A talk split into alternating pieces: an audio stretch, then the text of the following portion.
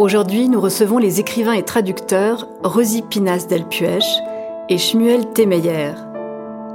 Une rencontre menée par Marie-Fleury Wulschläger et enregistrée en public à la MRL le 21 octobre 2021. Cet événement a été organisé en partenariat avec le Salon du Livre en Ville et le Centre de traduction littéraire de Lausanne. Bonne écoute à toutes et à tous.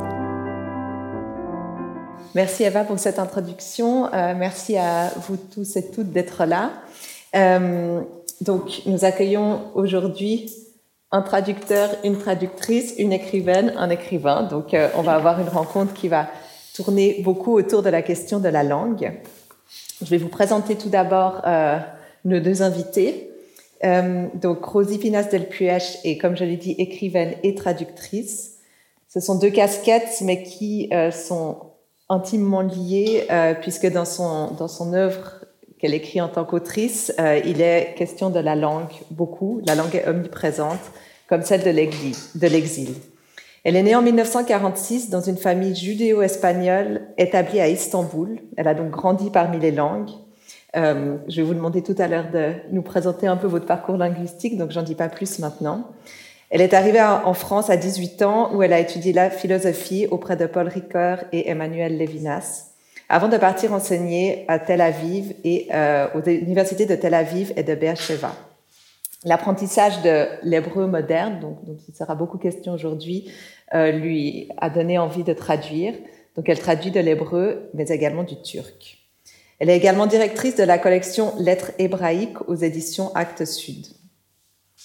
Donc aujourd'hui, on va parler euh, d'un livre euh, qui vient de sortir euh, au début du mois, Le typographe de Whitechapel, comment Y.H. Brenner réinventa l'hébreu moderne.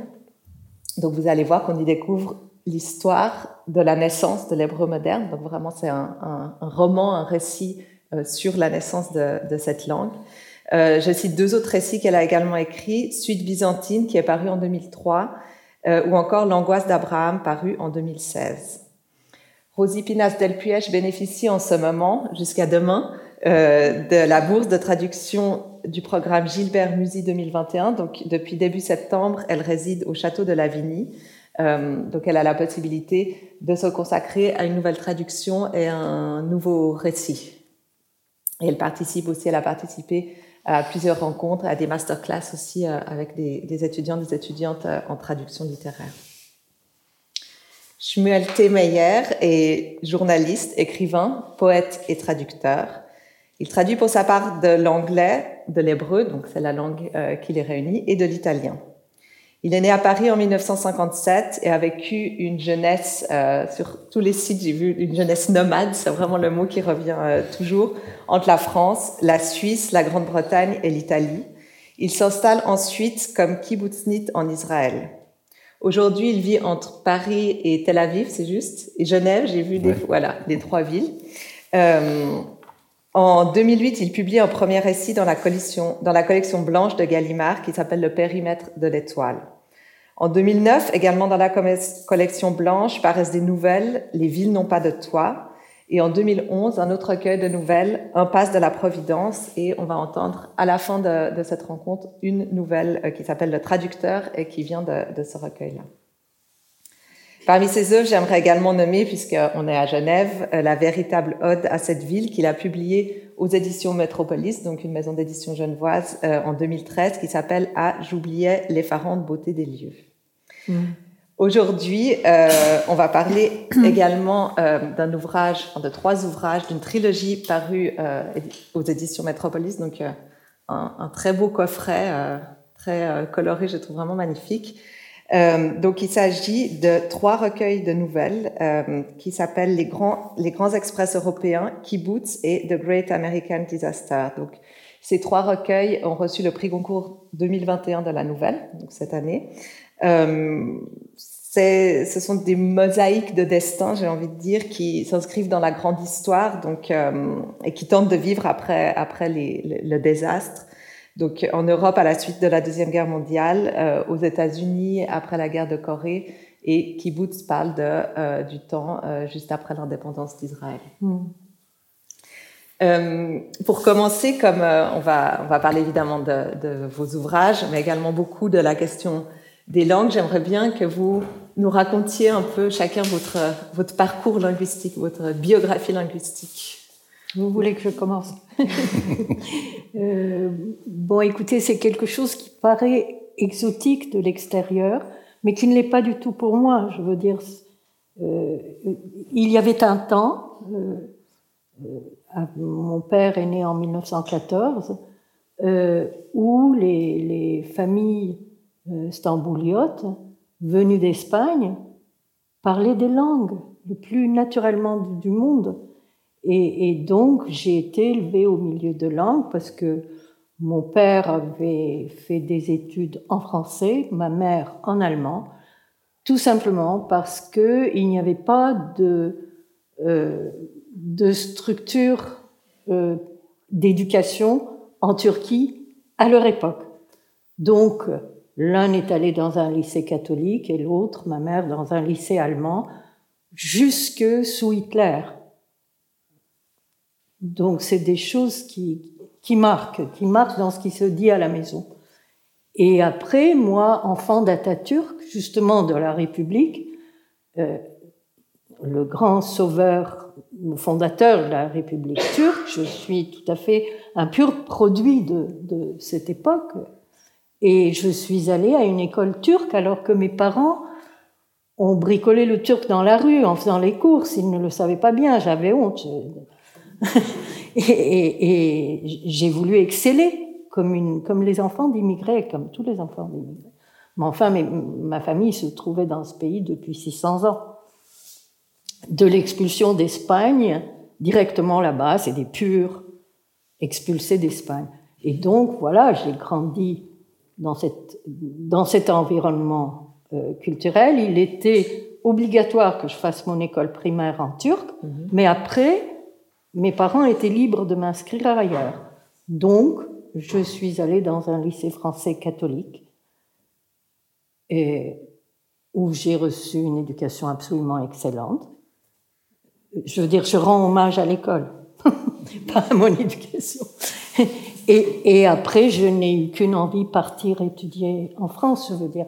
Très tôt, enfant, avant avant cette recherche d'un pays utopique, parfait, c'était la France à l'horizon. Mm -hmm. euh, et donc j'ai parti en France et j'ai vécu une très grande déception utopique là-bas. Et j'ai par hasard, par le plus pur hasard, découvert Israël où je suis partie.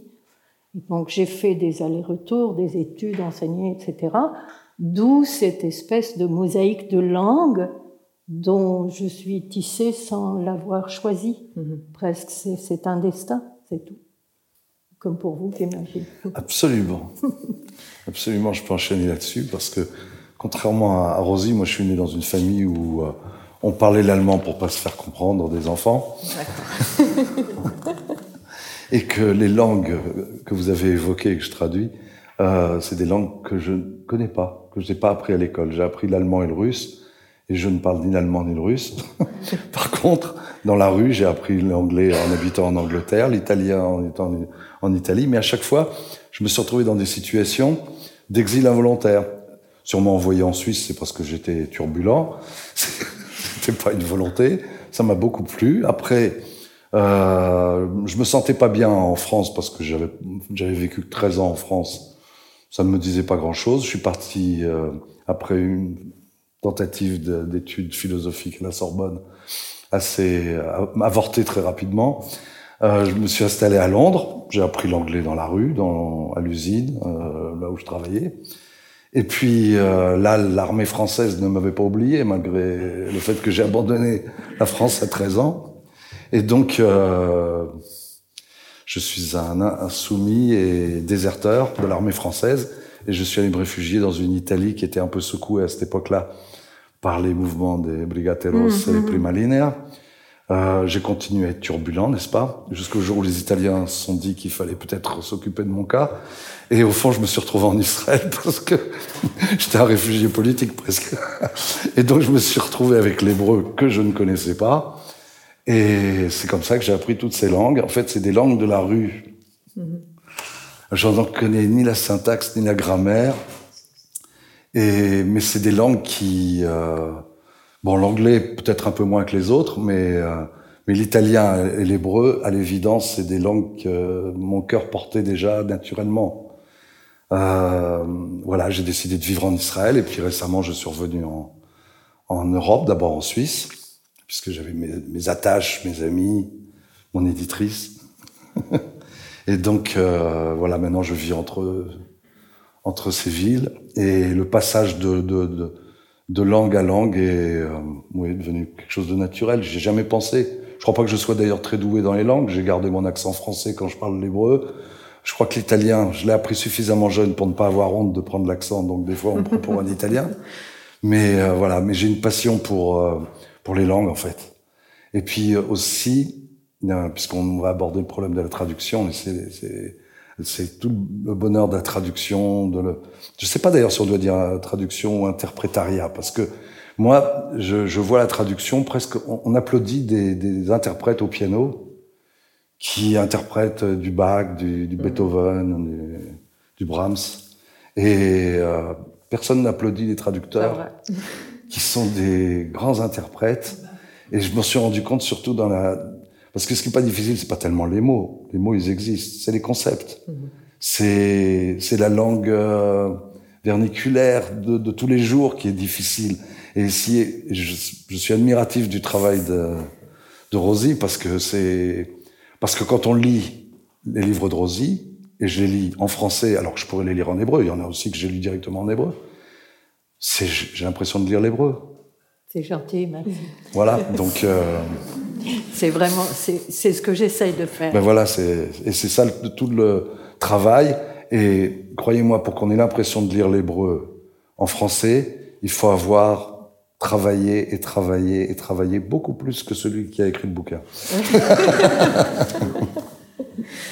C'est gentil, merci. Je vous propose qu'on rentre euh, dans vos textes avec euh, deux premières lectures, euh, peut-être d'une première nouvelle.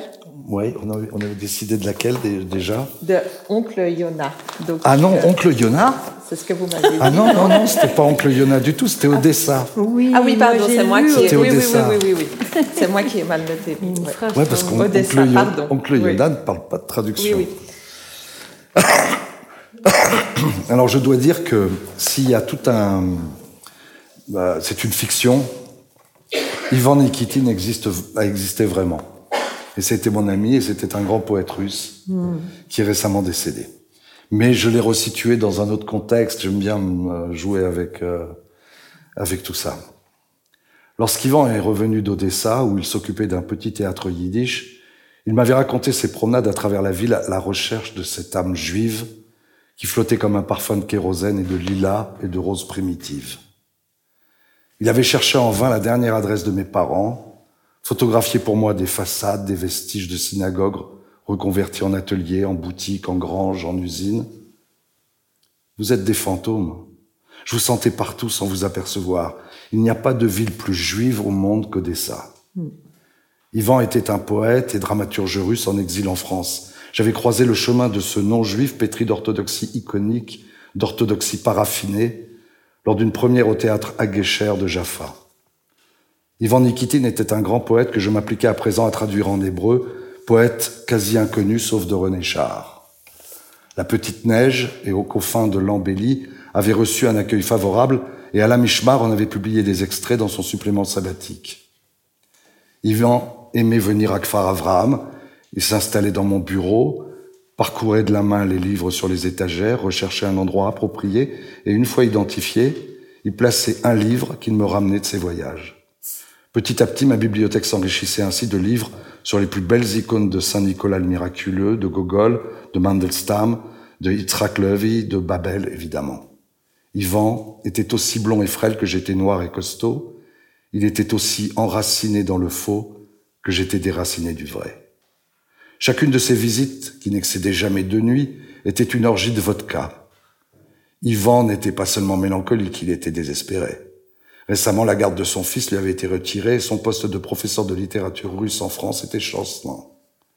Ivan buvait, déclamer Pouchkine, pleurer, rier, raconter sa dernière histoire d'amour avec une chanteuse argentine dont on ne savait si elle était une histoire heureuse ou malheureuse, et s'endormait en tricot de corps, affalé sur le canapé, en psalmodiant mes vuelvo.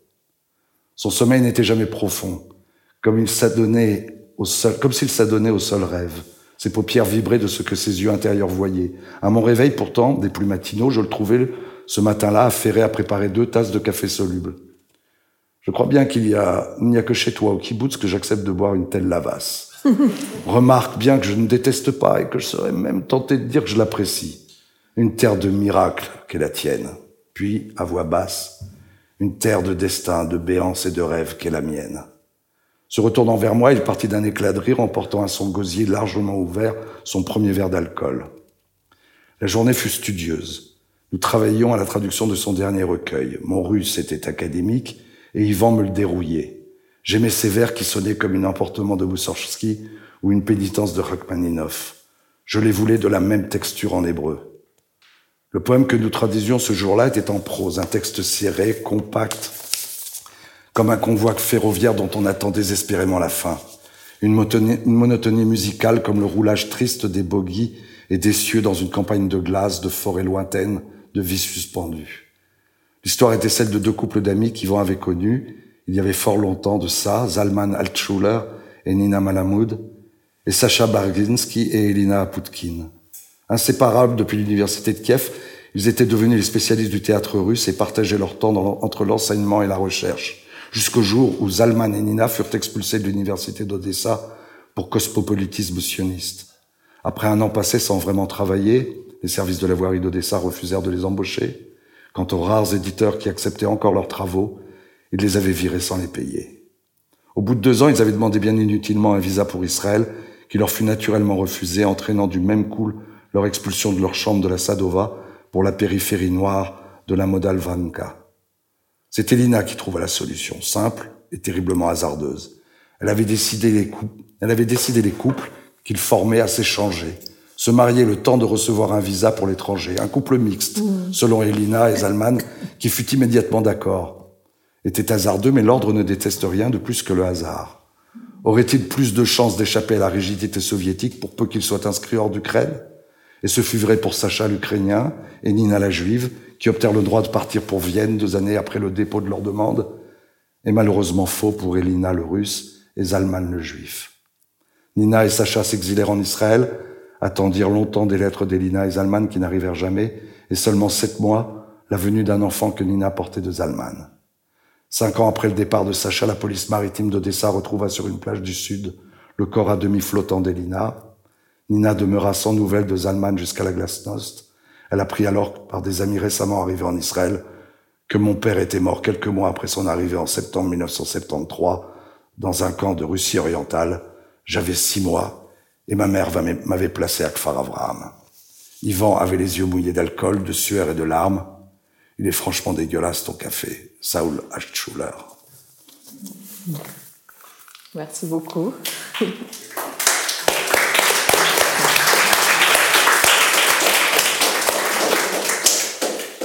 On va rentrer maintenant dans le livre de, de Rosie qui va nous lire le début. Excusez-moi si je trébuche dans ma lecture. Euh, donc, euh, je vais situer un peu le typographe de Whitechapel. Euh, livre après livre, si vous voulez, j'essaye de creuser mes langues. Ce sont des romans sur mes langues. J'essaye de comprendre quelque chose que j'ignore, que je ne saurais pas formuler, mais qui, qui est ce, ce, destin dans les langues et entre les langues. Et parmi toutes ces miennes langues, euh, celle qui me travaille le plus et qui est la plus énigmatique, pour moi, c'est l'hébreu, évidemment. Et après avoir écrit livre après livre sur mon parcours, disons, dans, dans les langues, j'ai voulu aller plus loin euh, sur comment ça a commencé, cette histoire de l'hébreu moderne. Alors, il y a des tonnes de choses écrites dessus. Moi, je, je n'innove rien du tout et il y a des tonnes de choses décrites euh, sur la fondation de l'hébreu moderne, sur euh, le dictionnaire de Ben Yehuda, le grand fondateur linguistique de la langue. Moi, je me suis attachée plutôt parce que euh, parce que je suis littéraire, parce que c'est la littérature qui m'intéresse. Un, un, écrivain qui s'appelle Yosef Chaim Brenner, euh, lequel fait partie du trio fondateur de la littérature hébraïque contemporaine, Shmuel Yosef Agnon, Chaim Nachman Bialik et Yosef Chaim Brenner. Les deux premiers sont un peu comme Zola et Hugo, disons, je veux dire, des grands fondateurs panthéonisés. Brenner est mort à l'âge de 40 ans. C'est quelqu'un qui est beaucoup plus proche de mes goûts, dostoïevskiens, à qui Bialik dit, vous êtes très très doué, mais il faut soigner votre style. Mais moi j'aime ce style non travaillé, euh, rugueux, et surtout euh, le fait qu'il commence à écrire dans une langue qui n'existe pas encore. C'est dingue. Et ça se sent. ça se sent tellement que les Israéliens ont du mal à lire Brenner. Une très grande écrivaine qui est morte il y a à peine deux ans, prématurément, Ronit Matalon, disait On se casse les dents, on a l'impression d'être chez le dentiste quand on lit Brenner. Et je n'arrivais pas à lire Brenner, moi non plus. Et moins j'arrivais à le lire, plus il m'intriguait. Et donc voilà, un beau jour, le miracle s'est fait, une voie s'est ouverte, j'ai commencé à le lire. Et j'ai écrit son parcours et je l'ai ramené, si vous voulez, euh, jusqu'à aujourd'hui, mon, souci en écrivant ce livre était de l'arracher à la euh, à au, au, récit national sioniste et de le ramener là d'où il vient, là d'où vient l'hébreu, presque à Whitechapel, à Odessa, en Europe. C'est de manière tout à fait paradoxale une langue sémitique qui est partie il y a tellement longtemps euh, de, du Proche-Orient en Europe, qu'elle est repartie d'Europe au Proche-Orient au bout de 2000 ans. Donc son aventure est européenne et je l'ai suivie dans des endroits absolument improbables, dont Whitechapel, l'endroit le plus sous-prolétaire et misérable au monde au début du XXe siècle. C'est Jack London qui en parle avant Brenner dans le peuple des abîmes. Et donc, je l'ai suivi pas à pas et j'ai absolument adoré euh, découvrir cette aventure moi-même. Donc, ça commence comme ça. Il est près de minuit, l'autobus brinque-balle et traverse à toute allure des banlieues désertes, éclairées par la lumière orange des réverbères. C'est le dernier autobus. Il part de la centrale électrique Reading, au nord de la ville, descend le boulevard Max Nordau, tourne à droite dans l'avenue Evenquerol, planté de palmiers en son milieu. Il roule très vite, s'arrête à peine aux stations, cueille les voyageurs au vol. Un jour, dans sa hâte de repartir, du temps où des bombes humaines faisaient exploser les bus, il avait embarqué la jambe d'un passager et laissé son corps sur le trottoir. Le vieux monsieur en était mort, mais c'était un matin, et c'est une autre, histoire. Donc l'autobus arrive sur la place Rabin, où cohabitent mannequins blafards du centre commercial et flammes du souvenir du ministre assassiné, tourne à gauche dans le boulevard du roi Saül, fou amoureux de David, s'arrête devant le London Minister, embarque une flopée d'adolescents partis faire la fête quitte la ville sur le rocher calcaire où est installé le QG militaire et s'élance vers l'obscurité, trouée des réverbères oranges qui éclairent les routes du pays. Les vitres du bus sont baissées, un vent frais souffle à l'intérieur. Ce n'est pas encore le printemps, il fait plutôt froid la nuit et déjà un peu chaud le jour. Les jeunes adolescents jacassent, la voix criarde, avec des aigus et des graves mal réglés. Ils parlent vite, l'acné sur le visage, travaillés par les hormones, pressés de tout dire chaque fois qu'ils ouvrent leur bouche, encombrés par l'appareil d'orthodontie. Leur accent est un mélange d'américain des chansons, d'arabe de l'argot, de russe et de yiddish, qui traînent encore derrière l'hébreu sioniste, créé au tournant du XXe siècle. Derrière moi, dans ma nuque presque, une jeune fille roucoule en russe dans son téléphone mobile. J'écoute hypnotisée sans rien comprendre. Les ados hurlent, ont des fous rires. Le bus s'arrête à la station des Tués de Babylone. Une vieille dame descend et se perd dans l'obscurité de, la route. Les, quartiers de banlieue se succèdent dans un bric-à-brac construit à la hâte.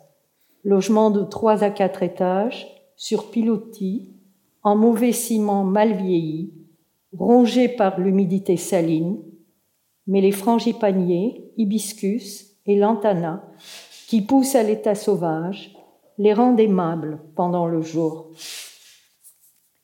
Un vieux couple se dispute dans un mélange d'arabe et d'hébreu, immigré venu du Maroc il y a des siècles.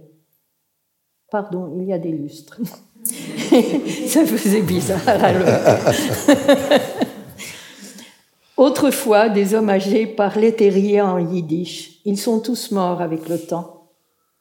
Une voix enregistrée égrène les stations. Herzl, avec l'accent d'antan, celui d'Europe de l'Est. Les autobus vieillissent vite. Les essieux me secouent. La langue change vite. Je l'entends à chacun de mes séjours. Et je me demande chaque fois comment cela tient ensemble les gens, les immeubles, les quartiers, les accents, les immigrations diverses, les travailleurs temporaires et clandestins, érythréens, soudanais, philippins, nigérians, les échangeurs d'autoroutes, le trafic et les trains, le tout lancé à toute allure dans un espace minuscule qui se donne des airs d'une planète à part. Je n'en finis pas de lire ce pays, de l'écouter, il est un texte en cours qui s'écrit par-dessus un palimpseste que j'essaie de déchiffrer tous les matins quand je lis les mots de l'hébreu que je traduis. Miroir du monde, chambre d'écho. Je m'arrête là ou je continue? Euh, Je oui, on, peut s'arrêter là. On s'arrête. C'est ce qu'on avait dit, ouais. Merci.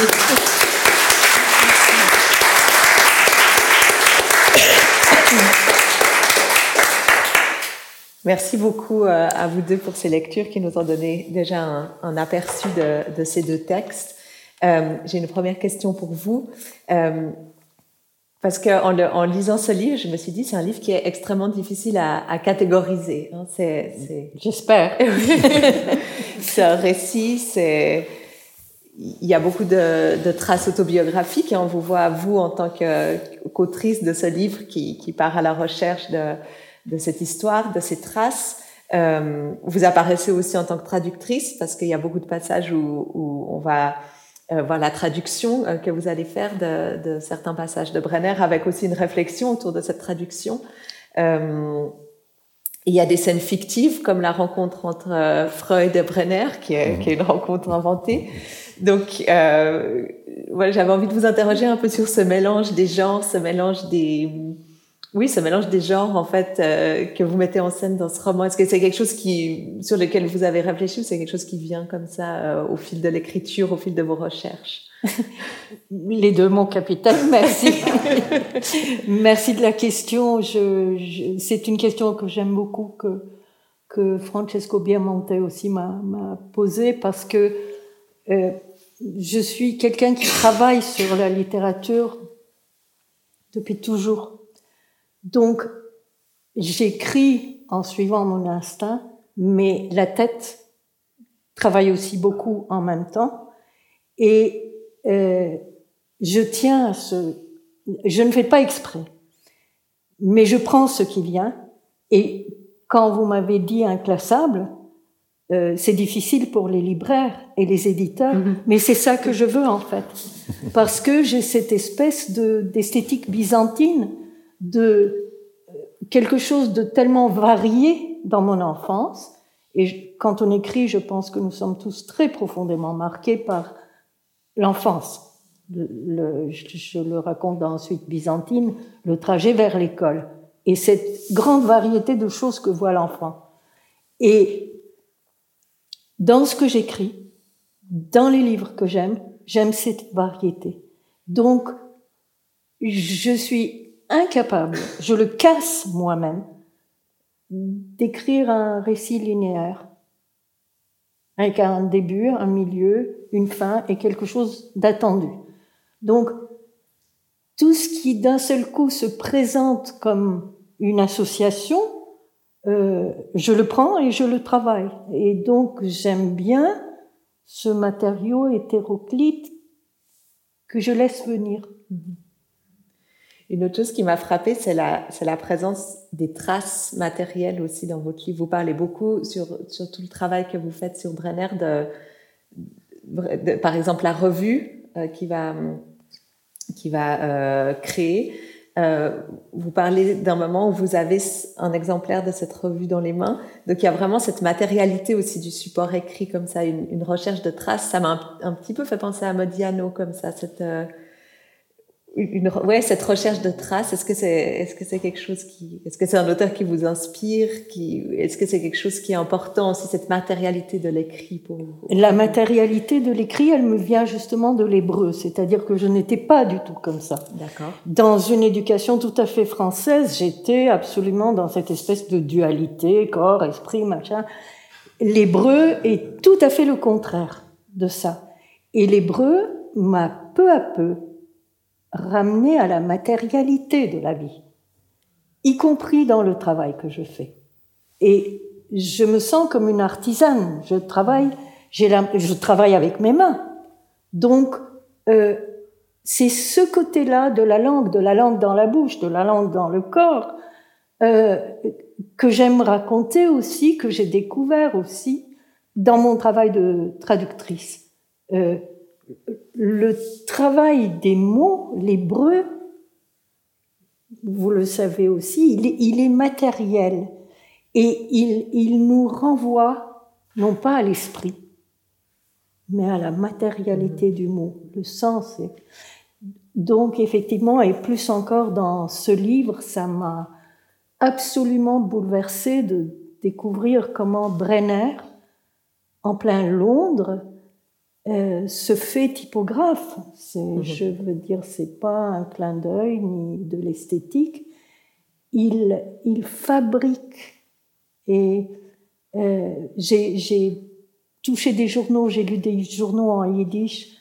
Euh, je me suis rendu compte à quel point nous sommes dématérialisés, à quel point moi, enfant, ma génération, euh, j'aime le journal. Mhm. J'aime le journal papier. Ça m'agace, je sais bien, j'ai une tablette, j'ai tout ce qu'il faut. Euh, J'adore mon téléphone portable parce que je peux même trouver le Talmud dedans, mais j'ai besoin du contact du papier, de la, de la chose imprimée. Et c'est ce que je raconte un peu dans le livre.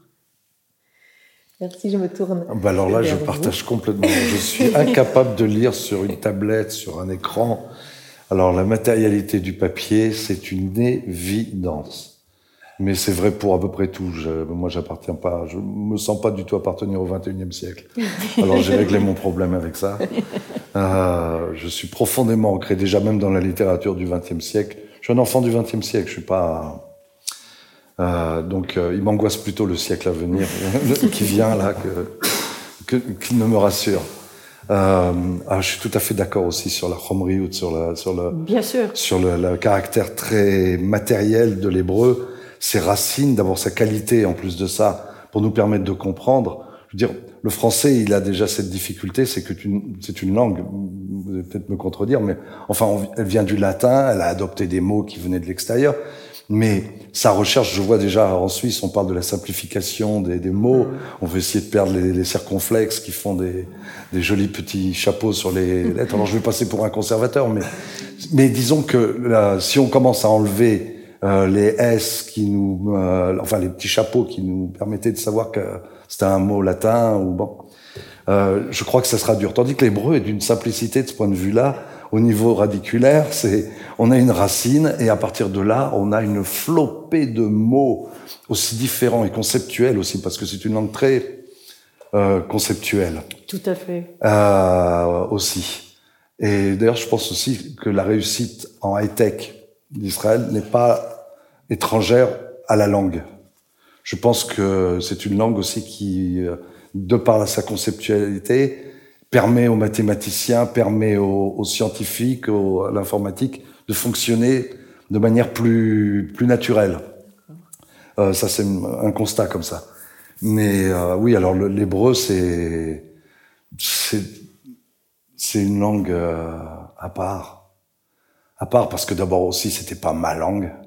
Donc c'est une langue que j'ai que j'ai pris. D'abord, elle s'écrit pas de la même manière, mm -hmm. déjà. Et puis euh, elle est liée à des textes qui sont fondateurs pour moi, qui sont la Torah, tout simplement, et tous les écrits rabbiniques, euh, et donc ce qu'on appelle la Torah chez BLP, mais qui est bizarrement d'ailleurs écrite. et, et donc, euh, ça a été une langue, pour moi, ça a été une surprise colossale, euh, une ambition de vie presque. Et, et je suis tellement fier que mes petits-enfants, mes enfants, euh, ce soit leur langue euh, maternelle, mmh. que, que je puisse dialoguer avec mes petits-enfants en hébreu, c'est, c'est, je pouvais pas aspirer mieux, en fait. Donc, et puis, déjà, globalement, j'aime toutes les langues. Je sais que beaucoup dans l'aide publique, des fois, j'aime, j'aime l'allemand, par exemple. C'est une chose, j'aime l'allemand. Et euh, je sais, je rencontre beaucoup de gens d'ailleurs, des co-religionnaires qui ne veulent pas entendre parler de l'allemand. Et moi, je trouve que c'est une langue absolument magnifique, incontournable. J'ai appris le russe sans le parler, sans le comprendre, je le déchiffre. C'est une langue magnifique. L'arabe est une langue magnifique. En fait, j'ai un amour des langues. J'ai pas de préjugés par rapport aux accents. Je les trouve magnifiques. Ici, je vais dire du 70, je vous dirais du 90. c'est donc, oui, ma fascination, j'ai pas de facilité particulière, mais j'ai une fascination pour la langue et la traduction poétique en particulier. Parce que comme je suis, j'ai fait des traductions dans le domaine de la, du journalisme, c'était fastidieux. Bien sûr. Euh, bon, parfois c'était pour des journaux culturels, alors c'était déjà plus intéressant. Mais, euh, mais l'actualité en traduction, ça n'a pas, pas beaucoup d'intérêt. Euh, par contre, euh, bon, le roman, je laisse ça. non, c'est ouvert à tous. Non, non, non, je sais, je sais bien. Mais je m'y suis essayé, mais c'est la poésie. Parce que d'abord, la poésie, je suis euh, fou de poésie, et poésie hébraïque en particulier.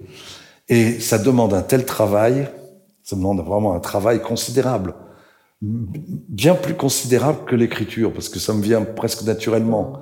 Tandis que l'hébreu, il faut que j'essaie de comprendre. Je, je, on est constamment confronté à quelque chose qui est de l'ordre de l'intraduisible. Alors, qu'est-ce qu'on va faire pour que ce soit lisible, comme si c'était de l'hébreu, alors que c'est du français, et faire passer des concepts qui sont totalement étrangers, qui sont en opposition?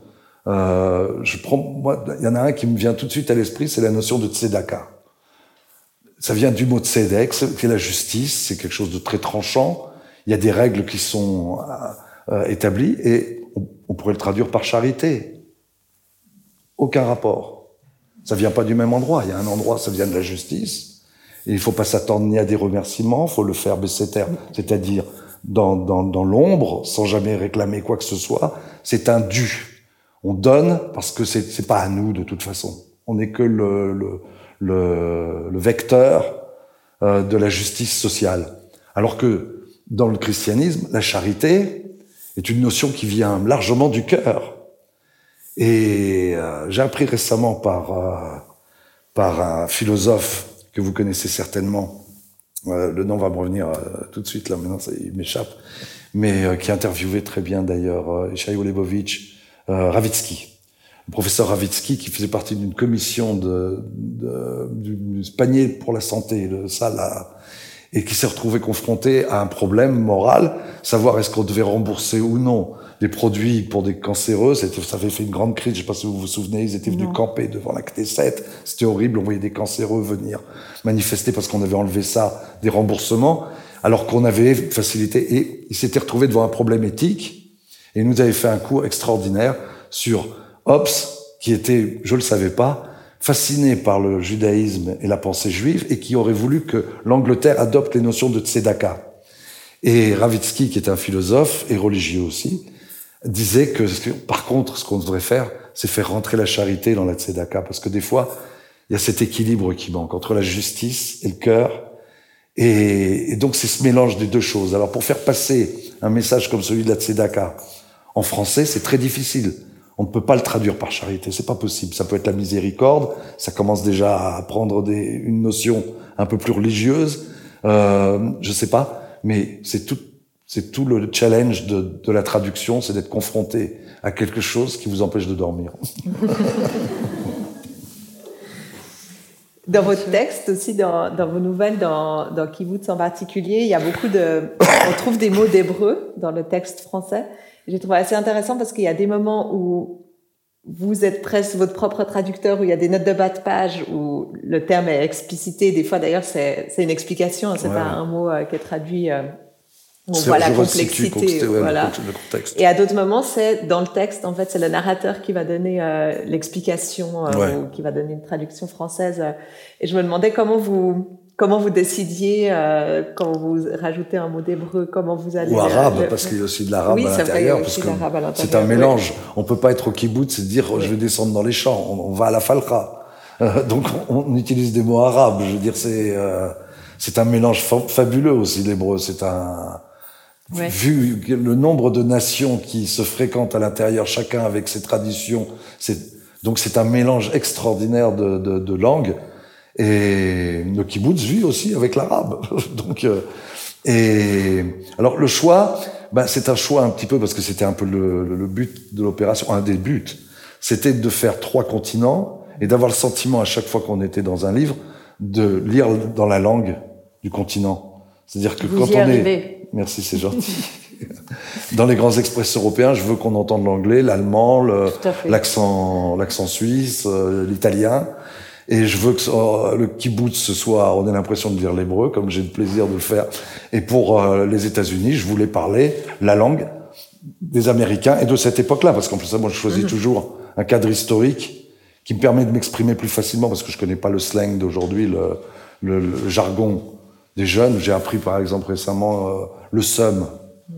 Je savais même pas ce que c'était que le SUM, et tout à coup, les journaux parlaient du SUM des Belges. J'ai appris que c'était un mot arabe qui voulait dire la colère, la rage. Donc il y a des tas de mots qui apparaissent comme ça dans, dans, dans, dans, nos, dans nos lexiques, dont on ne connaît pas les choses. Donc moi, je m'attache à un monde que je connais et, et, à un langage que je connais. Et voilà, c'était un peu le travail que, que j'ai voulu faire euh, dans, ce, dans, ce, dans cette trilogie. Mais ça s'entend. La traductrice entend ah oui? Les, absolument les, les langues sous-jacentes aux trois volumes. Ouais. Mhm. Ce qui est intéressant aussi dans vos nouvelles, enfin, c'est des nouvelles, donc c'est un, genre bref, mais vos nouvelles sont particulièrement courtes. Souvent, des fois, on a quelques pages. Et en même temps, justement, on a, on a cette époque, euh, voilà, après, après la deuxième guerre, enfin, une, une, espèce de fresque, euh, j'ai presque envie de dire, on peut penser à une espèce de comédie humaine euh, mondialisée, en fait, mmh, d'une certaine époque. Et je me demandais comment vous, comment dans votre tête tout ça se reliait et, et ce travail justement sur la sur la brièveté. Est-ce que c'est une, contrainte que vous vous mettez? Est-ce que alors c'est pas une contrainte. Ce qui serait une contrainte, c'est d'écrire plus long. D'accord. je je suis pas marathonien. je suis asthmatique. Non non c'est pas ça. J'adore euh, j'adore les miniatures. Déjà même en peinture. J'ai du mal avec les fresques, les choses, ou alors il faudrait que ce soit du primitif flamand pour observer euh, chaque petit détail euh, d'une fresque. Moi, j'aime bien les choses minimalistes. Je psychologise pas. Déjà, on va, déjà, ça élimine beaucoup de pages. C'est vrai.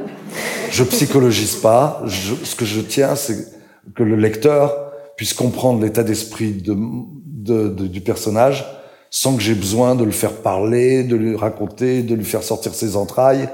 Euh, un simple mouvement, la manière de fumer une cigarette, la manière de l'écraser, on doit pouvoir comprendre qu'est-ce qui traverse l'esprit. Ça, c'est déjà une chose que j'évite. Les dialogues aussi, je les évite le plus possible. Parce que c'est, et, il y a une phrase de Soma Morgenstern que j'adore, qui dit, euh, je connais que deux écrivains dont on ne peut pas arracher 50 pages. C'est Tolstoï et Thomas Mann. et voilà, moi, le roman, ce qui m'embête un petit peu, c'est que des fois, à certains moments, euh, je me dis, est-ce que ce que j'écris, est-ce que c'est nécessaire? Est-ce que je pouvais pas réduire ça à... Donc j'ai des, des, vrais problèmes. Euh, et puis en plus de ça, j'ai choisi un, un, style un peu particulier parce que les personnages se retrouvent. Mm-hmm. On n'élimine pas facilement les personnages parce qu'ils nous, ils nous, ils, ils, vivent avec nous. Moi, quand je travaillais au kibbutz et que je faisais des cueillettes ou que je, travaillais avec les sécataires, parce que je travaillais dans les, dans les vergers, euh, quand je rentrais le soir, je me voyais encore cueillir dans mes rêves. Bah, c'est pareil, j'écris et je continue d'écrire euh, avant d'aller dormir. Des personnages me quittent pas. Il y en a qui sont sympathiques, il y en a qui sont pas sympathiques. Il y en a que j'ai décidé de garder.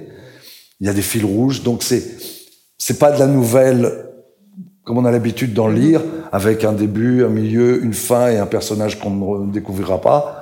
Euh, non, il va il va servir peut-être de fil rouge comme Saul Gaines, et, qui est un hasard pour New York. En fait, il est un peu le mailloticien, quoi. Je veux dire, je le crée, je pas d'affection particulière au départ pour lui, puis après je me rends compte qu'il va accoucher de tous les autres personnages.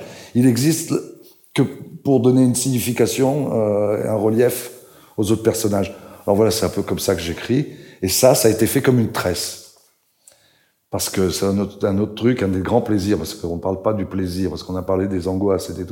Mais il y a un énorme plaisir à, à écrire c'est pour moi de me déplacer dans le temps, de choisir mes interlocuteurs, d'être euh, ailleurs que là où je suis, euh, à l'époque où je veux, et de rencontrer qui je veux. Et j'ai même réussi à flirter avec euh, Abbey Lincoln, parce que je suis un fanatique de jazz, donc je peux tout m'autoriser.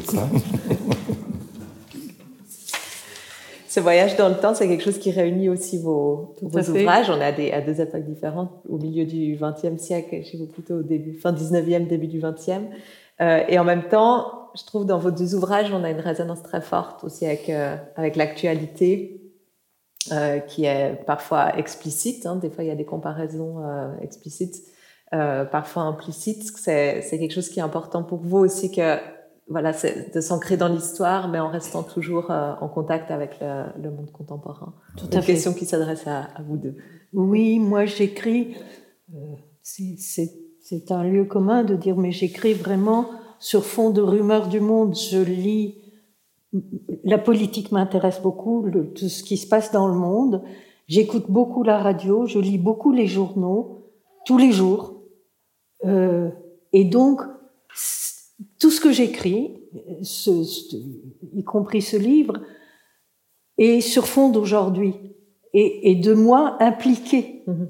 aujourd'hui, ici et maintenant, citoyenne du monde, je dirais, parce que euh, ce qui se passe dans les pays m'intéresse.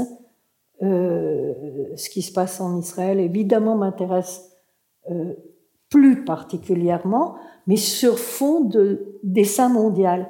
C'est-à-dire que par rapport à vous qui, qui êtes poète en même temps, moi je suis véritablement prosatrice. C'est-à-dire que j'aime en même temps, euh, comme dans la musique, comme dans les symphonies, on peut couper ben du oui. Mahler. Euh, pas tellement Beethoven, mais on peut couper Brahms un petit peu. Oh là, ouais, fait mal là. pas, pas, par moment. Dans les Mahler, symphonies. Brahms, vous dites Paravel parce que je vais. Dans les symphonies. et, et, donc, dans cette espèce de rumeur qu'il y a dans le roman, qui pour moi, euh, pas reproduit, mais crée exactement euh, la même chose que la partition symphonique. Ouais. Et ce bavardage, comme je l'appelle ici le, le court quart, la petite monnaie de, des mots, ouais. pas, pas uniquement la poésie, même si comme vous, je m'applique à faire ouais. plutôt vraiment minimaliste, mais j'aime ce bruit du monde que le roman sait Dostoevsky, c'est un ah brrr, mais ça, ça, ça bourdonne. Ça ne raconte rien, ça bourdonne de personnages et de gens qui parlent mhm. comme ça. Et exactement comme dans la musique symphonique où il y a euh, d'un coup les flûtes, d'un coup les violons, d'un coup tout au fond les tubas. Euh, tuba. Et donc, euh, j'aime la plastique de la prose qui, pour moi, s'adapte terriblement à la modernité du monde, à, sa, à son côté disloqué. Nous nous retrouvons dans le jazz, tous les deux. Euh, au bruit disharmonique que la prose peut créer. Je, je, que la poésie aussi peut créer, mais... Oh, bien sûr, bien sûr. Mais parfois dans cet excès de, de, Thomas Mann... Oui, oui, oui. oui, Je suis complètement d'accord avec vous. Moi, d'abord aussi, je suis un grand amateur de. Je sais pas, je, je suis toujours en colère euh, quand je parle politique. Mais c'est vrai que bon, été en colère avec mon pays pendant depuis 1995. D'ailleurs, ça me fait plaisir quand j'ai commencé votre votre livre de voir une évocation de la place Rabin et de la flamme qui. J'ai eu une grande colère qui m'a traversé et mon rapport avec mon pays a été un peu différent. En tout cas, avec les gens qui l'habitaient. Euh, donc je suis toujours en phase avec la, la, politique, en particulier israélienne, vraiment, parce que c'est un, un, sujet important. C'est quand même mes petits-enfants qui, qui vivent là-bas. Je suis un électeur. Mm.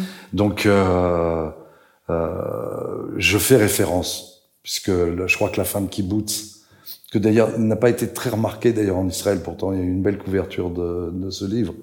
Ils n'ont pas remarqué la fin, mais sur un thème un peu camusien de l'étranger, de l'éblouissement de la plage et du, du meurtre de l'arabe, là, c'est un meurtre un peu particulier, puisqu'il tue en fait quelqu'un que je ne cite pas, mais qu'on que, que je n'aimais pas.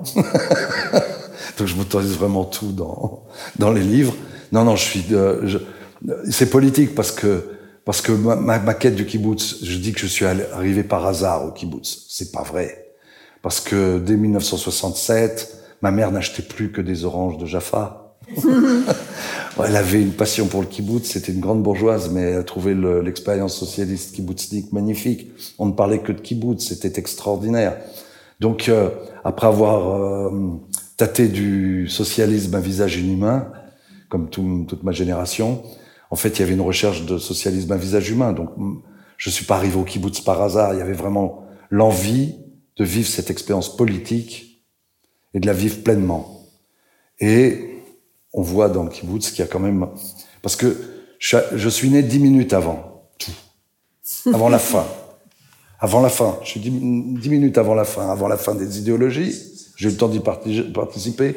La fin des hippies. J'ai eu le temps de participer à des concerts et, aller voir les... la fin du kibbutz. Mm. La fin du XXe siècle en fait, je suis arrivé à temps pour voir tout ça et le regretter après. Parce que le kibbutz, pour moi, ça a été vraiment dur. La fin du kibbutz, ça a été dur pour moi. Ça a été, euh... et évidemment l'assassinat d'Yitzhak Rabin aussi. Mm. Ce sont des, des, moments pour moi euh, qui ont qui ont mis, j'imagine pour pour un communiste la chute du mur, euh, je sais pas, des, un événement catastrophique qui remet en cause à peu près tout ce en quoi on a cru pendant 40 ans. Quoi. C'est, c'est, ça, c'est un peu euh, étrange. Je vous propose d'écouter encore un, extrait euh, qui nous ramène au début de, l'hébreu moderne. Euh, est-ce que vous voulez le, situer brièvement l'extrait? Alors, un instant.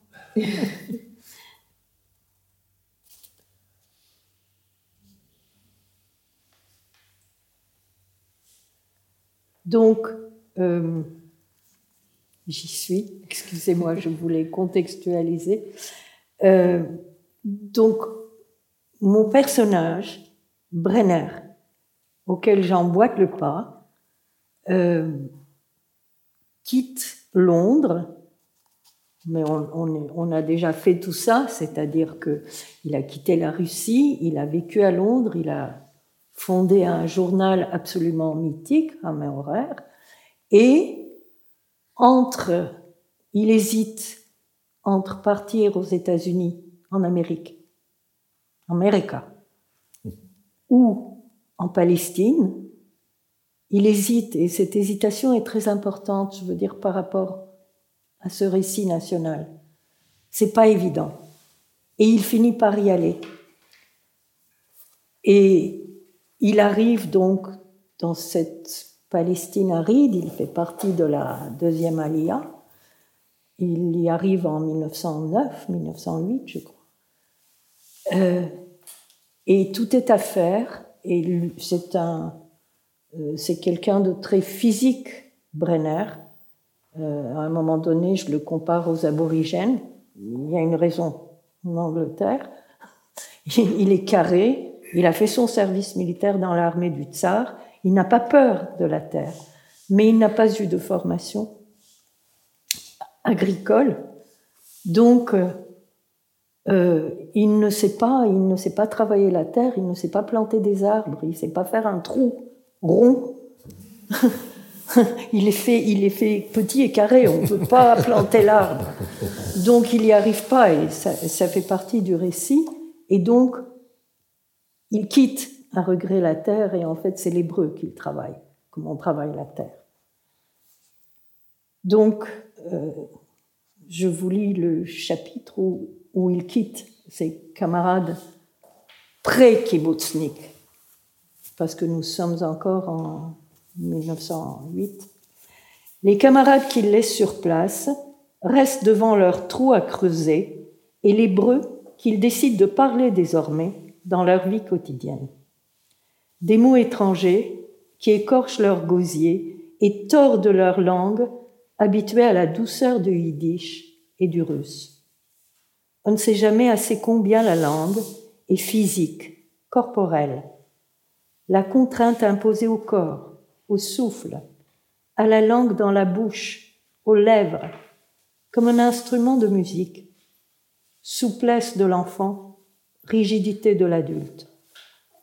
Il reste de ces premiers hébraïsants quelques photos de groupe, minces, pâles, yeux sombres et profonds, parfois clairs, robes longues, boutonnées jusqu'au cou pour les femmes, casaques russes et ceinturons pour les hommes.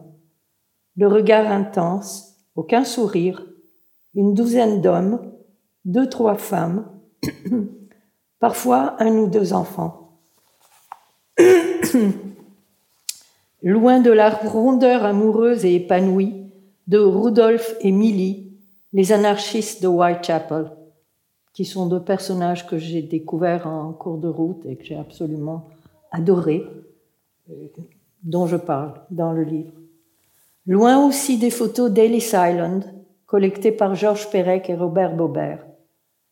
Vers 1904, au moment où Brenner arrive à Londres, et au cours des années suivantes, 1,3 million de Juifs émigrent aux États-Unis et 35 000 seulement prennent le chemin de la Palestine ottomane. Ceux qui parviennent à atteindre le sol américain sont les frères des Juifs de Whitechapel. Ils sont pauvres, démunis, sans métier, et formeront avec le temps un prolétariat organisé à New York, avec grandes grèves et mouvements sociaux, devant un système capitaliste, industriel, en pleine expansion. Quelques-uns tenteront l'expérience de fermes collectives dans le Midwest, sur des terres octroyées par l'État fédéral. Ils échoueront et ne recommenceront plus. Ceux qui accueillent Brenner à Hadera, avec des accolades admiratives, sont des intellectuels, en majorité russes, biélorusses. Il y a même parmi eux un Écossais venu de Glasgow les premiers, les premiers jeunes ouvriers du sionisme naissant qui tenteront d'apprivoiser des parcelles de terre plus ou moins ingrates achetées à des propriétaires arabes. Leur nom figure sur les photos de groupe, parfois leur tombe est inconnue, l'histoire leur accorde une place d'honneur, vénérée et quasi silencieuse. On les appelle les premiers, Harishonim, en hébreu, Le terme est précaire, émouvant.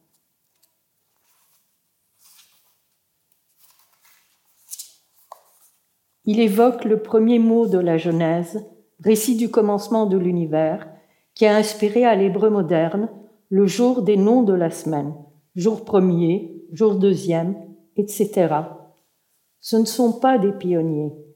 À l'origine, le mot, le mot pionnier, désigne les terrassiers qui feraient la voie dans une mine, ni des conquérants, mais des balbutiants, qui posent maladroitement les premières pierres de coopératives agricoles rudimentaires, socialistes, révolutionnaires, et qui se forcent à parler l'hébreu comme s'ils avaient des cailloux dans la bouche. Ils laissent leurs traces sur une ligne d'à peine 100 kilomètres qui part de la petite bourgade de Khadera, non loin du port de Haifa, et descend jusqu'à la vallée du Jourdain et au lac de Tibériade. Autour d'eux, il y a parfois des villages arabes, des paysans et des petits propriétaires terriens, plus doués qu'eux pour retourner la terre. On les voit ensemble sur les photos. Et parfois, il n'y a rien. Des montagnes, des vallées arides, des terres à apprivoiser. Ils échouent, sont emportés par des maladies, fièvre jaune, malaria, ou s'épuisent à une tâche qui leur est inconnue, la culture agricole. Quelques-uns sont enterrés dans un petit cimetière lacustre au bord du lac de Tibériade. Ceux qui survivent repartent ailleurs dans le monde ou s'installent dans les villes, Jaffa, Jérusalem.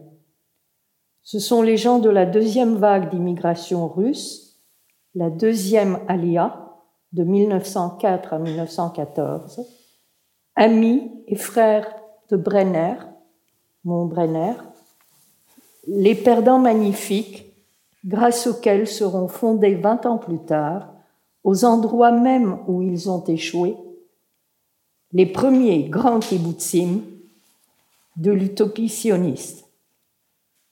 Merchavia, Enharod, Dgania, Kineret. Ils ont semé des cailloux sur leur chemin, je les ai suivis et j'ai ramassé ce que j'ai pu. Yes.